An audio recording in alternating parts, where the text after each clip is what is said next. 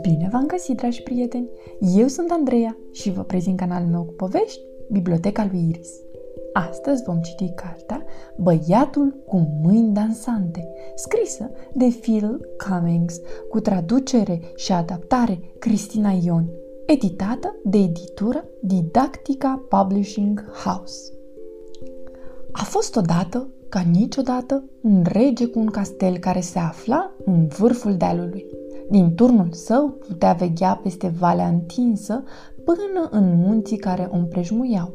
Era un rege strașnic, iubit de supușii săi, cu mulți cavaleri viteși. Munții au fost odinioară acoperiți de păduri bogate, verzi de pururi, până când un dragon uriaș a devastat pădurea cu respirație înflăcărată. Din copaci înfrunziți au rămas doar trunchiuri goale.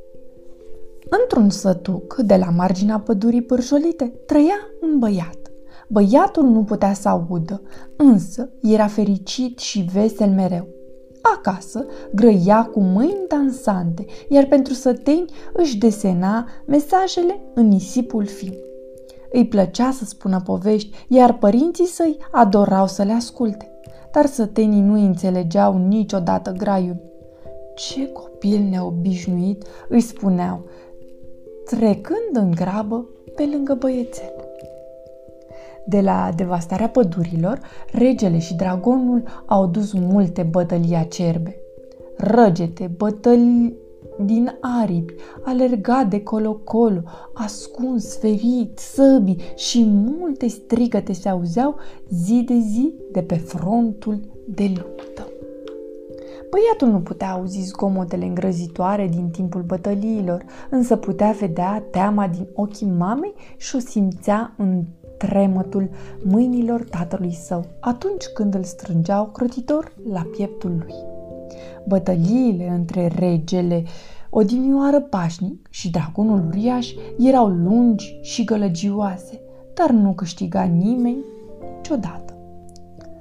Într-o zi ca oricare alta, în care regele și dragonul se luptau încă o dată, băiatul se juca tot singur, dar a văzut o șopârlă caragioasă și și-a spus că s-ar distra copios împreună. S-a apropiat de ea, dar aceasta a luat-o la goană. Băiatul a fugit după ea, dar nu și-a dat seama că s-a îndepărtat prea mult de locul de joacă. Sătenii și-au dat seama prea târziu. Priveau stupefiați cum băiatul se apropia cu pași repezi de bătălie. Cavalerii au amuțit îngroziți când au văzut un băiețel acolo, într-un asemenea pericol. Apoi au început să strige toți deodată. La o parte, la o parte! Dă-te din cale, băiete! a ordonat regele. Ra, ra, a urlat dragonul. Dar, bineînțeles, băiețelul nu-i putea auzi. Flăcări furioase se înălțau amenințător din nările dragonului. Cavalerii își agitau săbile naie în timp ce mărșăluiau spre băiat. De ce nu asculți, băiete?" a strigat regele, îngrijorat și furios. Când a ridicat în cele din urmă privirea și i-a văzut pe toți stând în fața lui îngrijorați, băiatul a fost tare surprins. I-a privit pe toți vreme de un moment, apoi a început să le vorbească așa cum știa el, cu mâini dansante. Cavalerii erau uluiți. Regele arăta nedumerit. Dragonul era de-a dreptul confuz. Băiatul a văzut că nu-l înțelege nimeni așa că a luat o sabie și a scris în nisipul pârjolit. De ce vă luptați? S-a lăsat o tăcere profundă pentru o clipă, până când regele a arătat cu degetul către dragonul uriaș.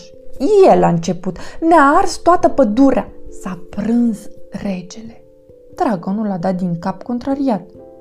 A fost un accident, a răcnit el. Am strănutat și mi-a scăpat o bilă de flăcări peste copaci. Am zburat până la castel să vă cer iertare și să vă povestesc ce s-a întâmplat, însă nici n-am ajuns bine, că m-a și alungat mulțimea asta de cavaleri. Cavalerii au arătat cu degetele spre rege. El ne-a spus să facem asta, au răspuns ei. Regele a ridicat privirea și s-a uitat în ochii dragonului. Credeam că vrei să-mi iei castelul, a spus el. Castelul tău este prea mic pentru mine, nici măcar nu cap în el, a răspuns dragonul amuzat.